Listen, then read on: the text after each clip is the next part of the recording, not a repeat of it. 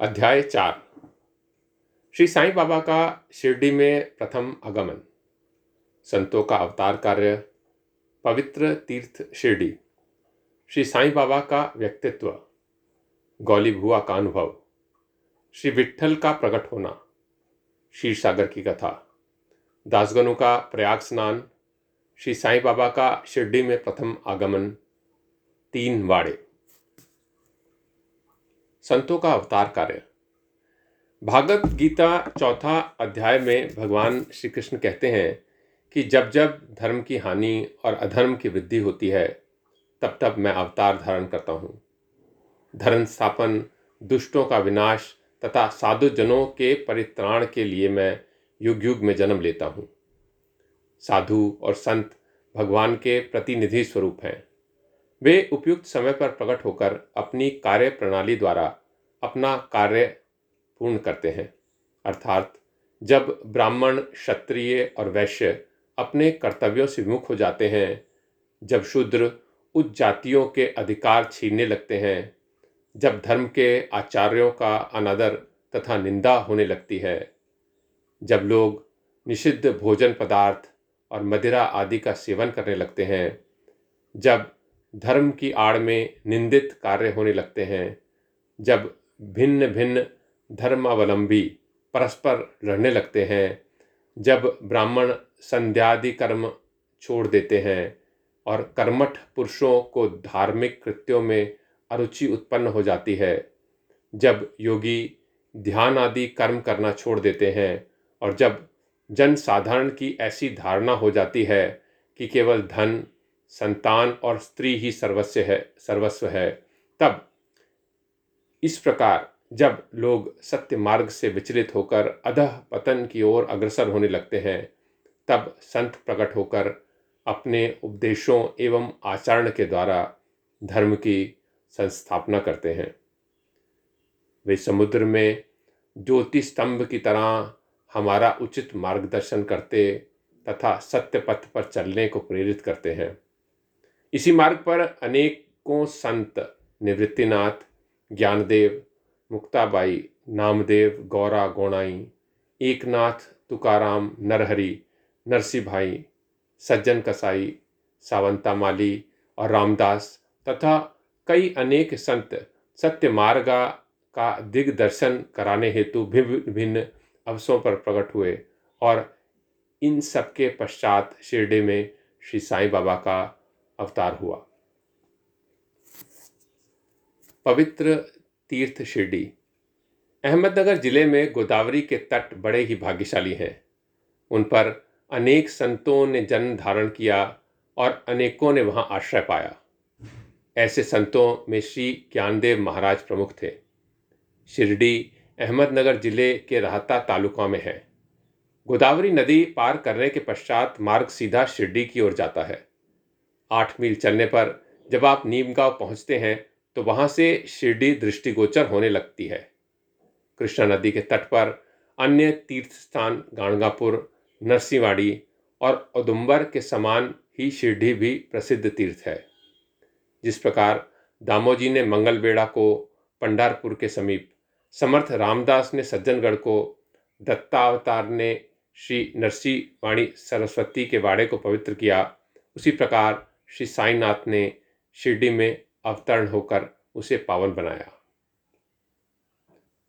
श्री साईं बाबा का व्यक्तित्व। श्री साईं बाबा के सानिध्य से शिरडी का महत्व बढ़ गया। अब हम उनके चरित्र का अवलोकन करेंगे। उनमें इस भव सागर पर विजय प्राप्त कर ली थी, जिसे पार करना महान दुष्कर तथा कठिन है। शांति उनका आभूषण था तथा वे ज्ञान की साक्षात प्रतिमा थे। वैष्णव भक्त सदैव वहाँ आश्रय पाते थे। दानवीरों में वे राजा कर्ण के समान दानी थे। वे समस्त सारों के सार स्वरूप थे। ऐहिक पदार्थों में उन्हें अरुचि थी तथा आत्म स्वरूप में निगमता रहना ही उनके जीवन का मुख्य ध्येय था। अनित्य वस्तुओं का आकर्षण उन्हें छू भी नहीं गया था। उनका हृदय शीशे के सदृश उज्जवल था। उनके श्रीमुख में सदैव अमृत वर्षा प्रकट होती थी। अमीर और गरीब उनके लिए दोनों एक समान थे। मान अपमान की उन्हें किंचित मात्र भी चिंता न थी। वे निर्भय होकर संभाषण करते भांति भांति के लोगों से मिलजुल कर रहते, नर्तियों, नर्तकियों का अभिनय तथा नृत्य देखते और गज़ल कवालियाँ भी सुनते थे। इतना करते हुए भी उनकी समाधि किंचित मात्र भी भंग न होती थी। अल्लाह का नाम सदा उनके होठों पर था। जब दुनिया जागती थी तो वे सोते, और जब दुनिया सोती थी तो वे जागते थे। उनका अंतकरण प्रशांत महासागर की तरह शांत था। ना उनके आश्रम का कोई निश्चय कर सकता था, और न उनकी कार्य प्रणाली का अंत पा सकता था। कहने के लिए तो वह एक स्थान पर निवास करते थे, परंतु विश्व के समस्त व्यवहारों व व्यापारियों का उन्हें भली भांति ज्ञान रहता था। उनके दरबार का रंग ही निराला था। वे प्रतिदिन अनेक किमवदंतियाँ कहते, परंतु उनकी अखंड शांति किंचित मात्र भी विचलित न होती थी।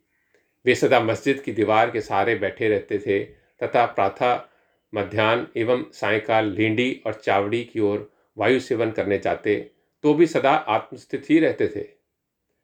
स्वतः सिद्ध होकर भी वे साधुओं को के समान आचरण करते थे। वे विनम्र, दयालु तथा अभिमान रहित थे। उन्होंने सबको सदा सुख पहुँचाया।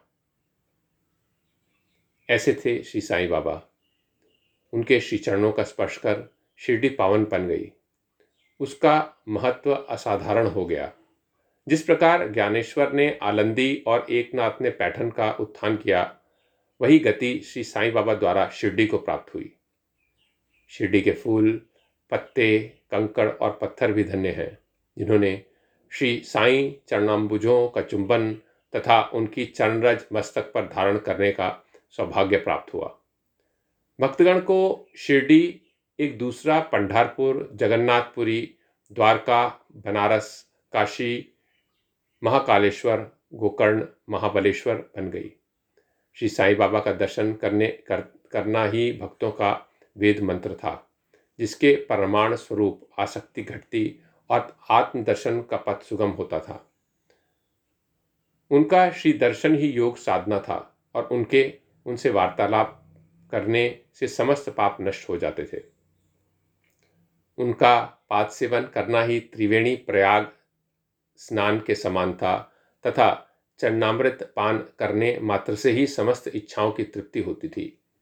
उनकी आज्ञा हमारे लिए वेद सदृश थी। प्रसाद तथा उदी ग्रहण करने से चित्त की शुद्धि होती थी। वे ही हमारे राम और लक्ष्मण थे। उन्होंने हमें मुक्ति प्रदान की। वे सदा आत्मस्थित चैतन्य घन तथा आनंद की मगल मूर्ति थे। कहने को तो शिरडी उनका मुख्य केंद्र था, परंतु उनका कार्यक्षेत्र पंजाब, कलकत्ता, उत्तरी भारत, गुजरात, ढाका और कोंकण तक विस्तृत था। श्री साईं बाबा की कीर्ति दिन प्रतिदिन चहु और फैलने लगी और जगह जगह से दर्शनार्थ आकर उनके भक्ति का लाभ उठाने लगे। केवल दर्शन से ही मनुष्यों, चाहे वह शुद्ध अथवा अशुद्ध हृदय के हों, के चित्त को परम शांति मिल जाती थी। उन्हें उसी आनंद का अनुभव होता था, जैसे पंढारपुर में श्री विठल के दर्शन से होता है।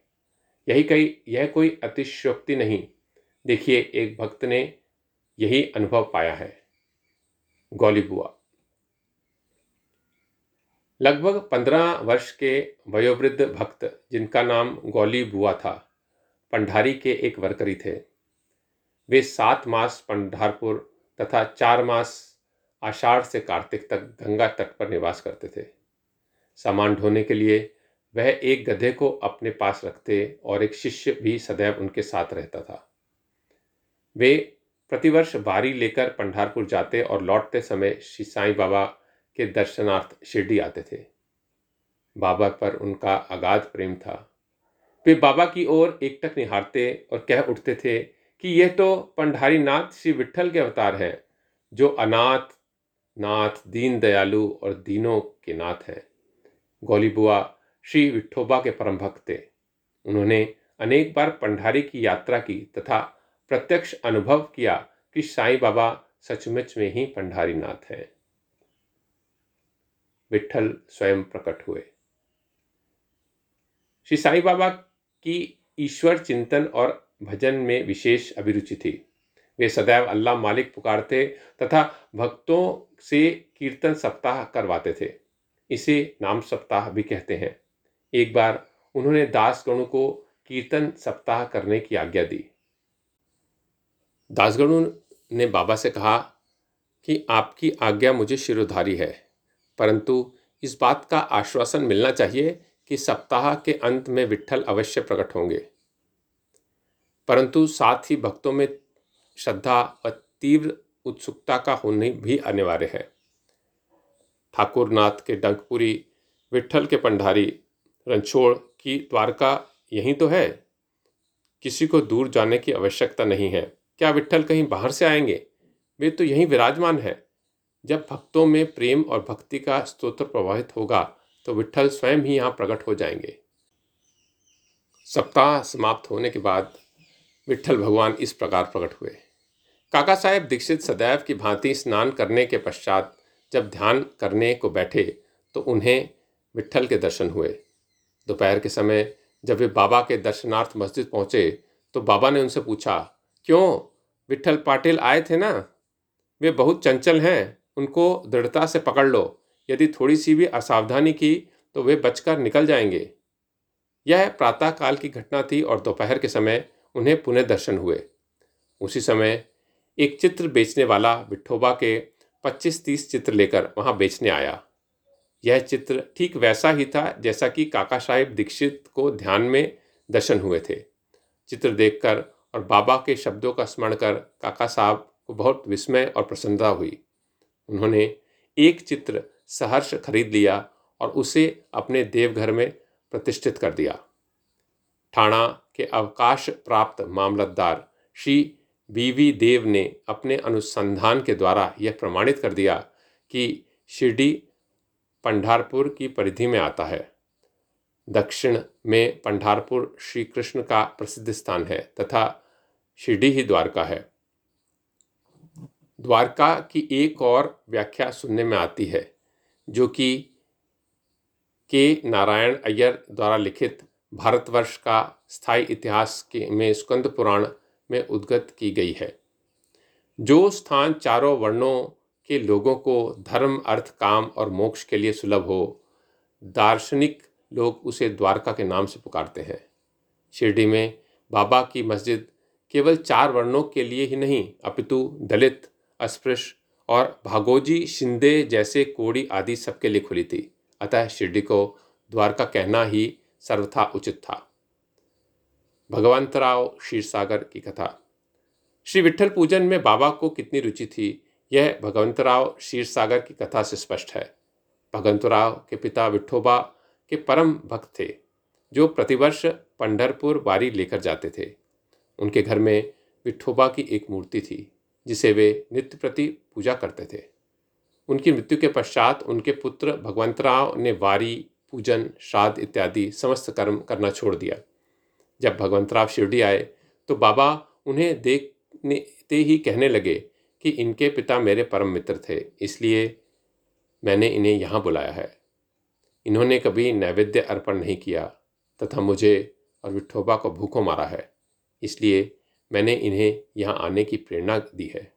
अब मैं हठपूर्वक इन्हें पूजा में लगा दूँगा। दासगणों का प्रयाग स्नान। गंगा और यमुना नदी के संगम पर प्रयाग प्रसिद्ध पवित्र तीर्थ स्थान है। हिंदुओं की ऐसी भावना है कि वहाँ स्नानादि करने से समस्त पाप नष्ट हो जाते हैं। इसी कारण प्रत्येक वर्ष हर पर्व पर सहस्त्रों भक्तगण वहाँ जाते हैं और स्नान का लाभ उठाते हैं। एक बार दासगणों ने भी वहाँ जाकर स्नान करने का निश्चय किया।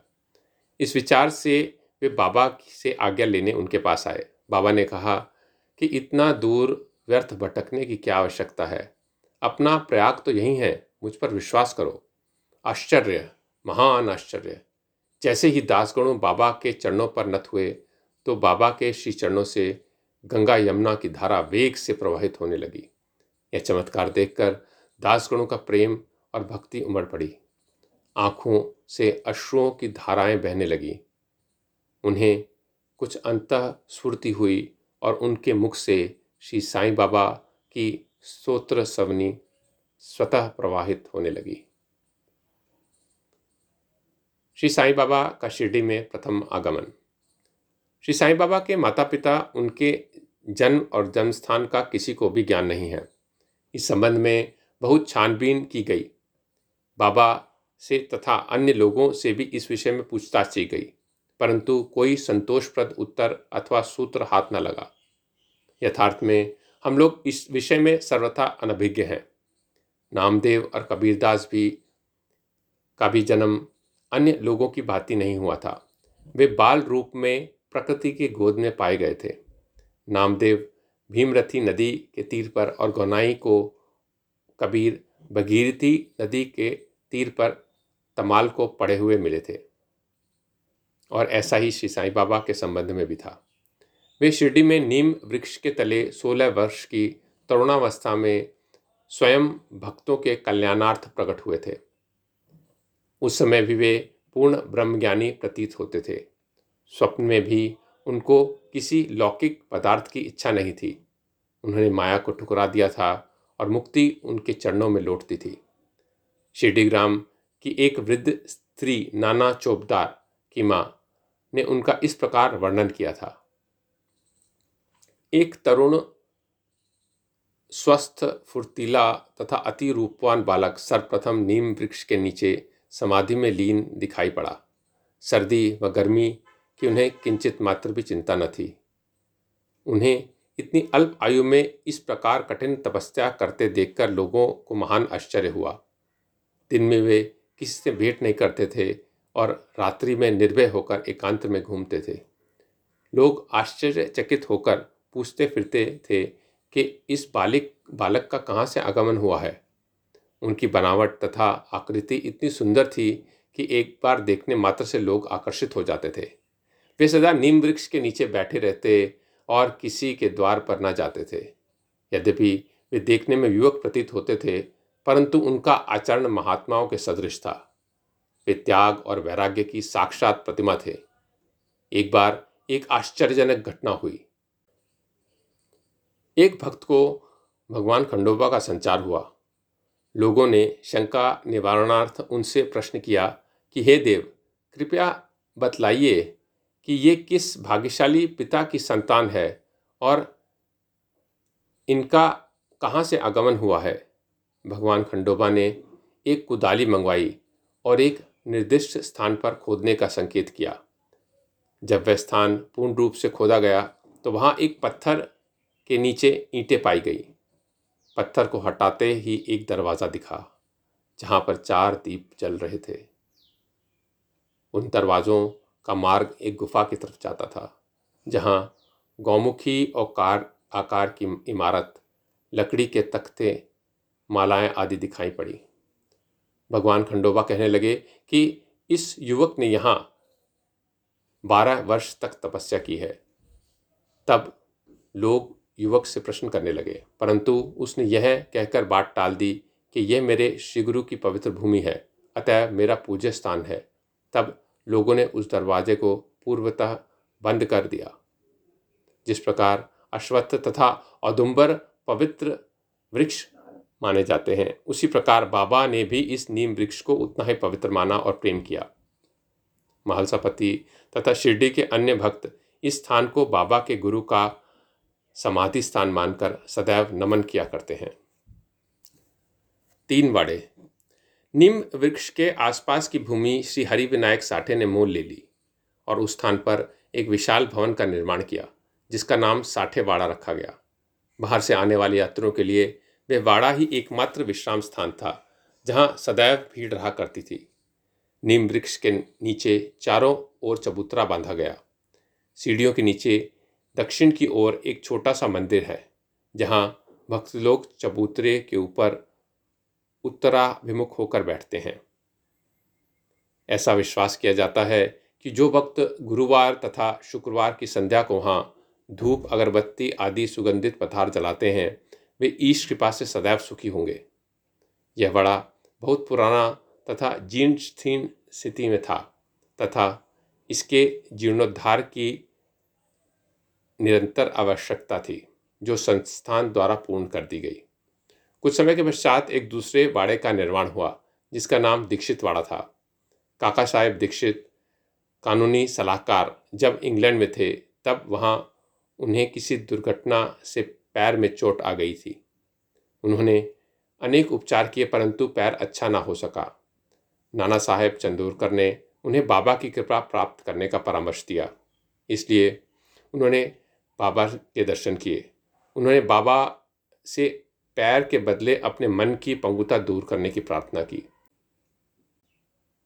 बाबा के दर्शन से उन्हें इतना सुख प्राप्त हुआ कि उन्होंने स्थायी रूप से शिरडी में रहना स्वीकार कर लिया और इसी कारण उन्होंने अपने तथा भक्तों के हेतु एक वाड़े का निर्माण कराया।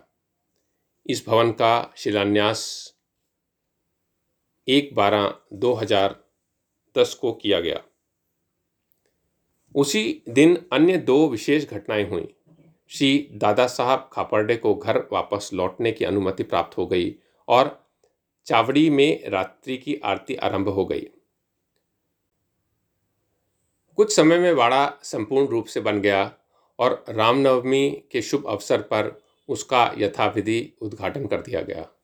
इसके बाद एक और वाड़ा, मानो एक शाही भवन, नागपुर के प्रसिद्ध श्रीमंत बूटी ने बनवाया। इस भवन के निर्माण में बहुत धनराशि लगाई गई। उनकी समस्त निधि सार्थक हो गई, क्योंकि बाबा का शरीर अब वहीं विश्रांति पा रहा है। और फ़िलहाल वह समाधि मंदिर के नाम से विख्यात है।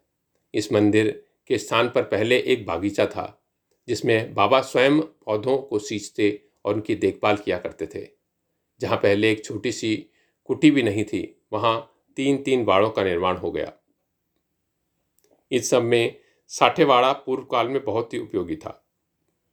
बागीचे की कथा, वामन तात्या की सहायता से स्वयं बागीचे की देखभाल, शिरडी से श्री साईं बाबा की अस्थाई अनुपस्थिति तथा चाँद पाटिल की बारात में पुनः शिरडी लौटना, देवीदास, जानकीदास, गणगागीर की संगति मोहद्दीन तंबिल, तंबोली के साथ कुश्ती, मस्जिद में निवास श्री डेंगले व अन्य भक्तों पर प्रेम तथा अन्य घटनाओं का अगले अध्याय में वर्णन किया गया है। श्री सद्गुरु साईनाथार्पण अस्तु। शुभम भवतु।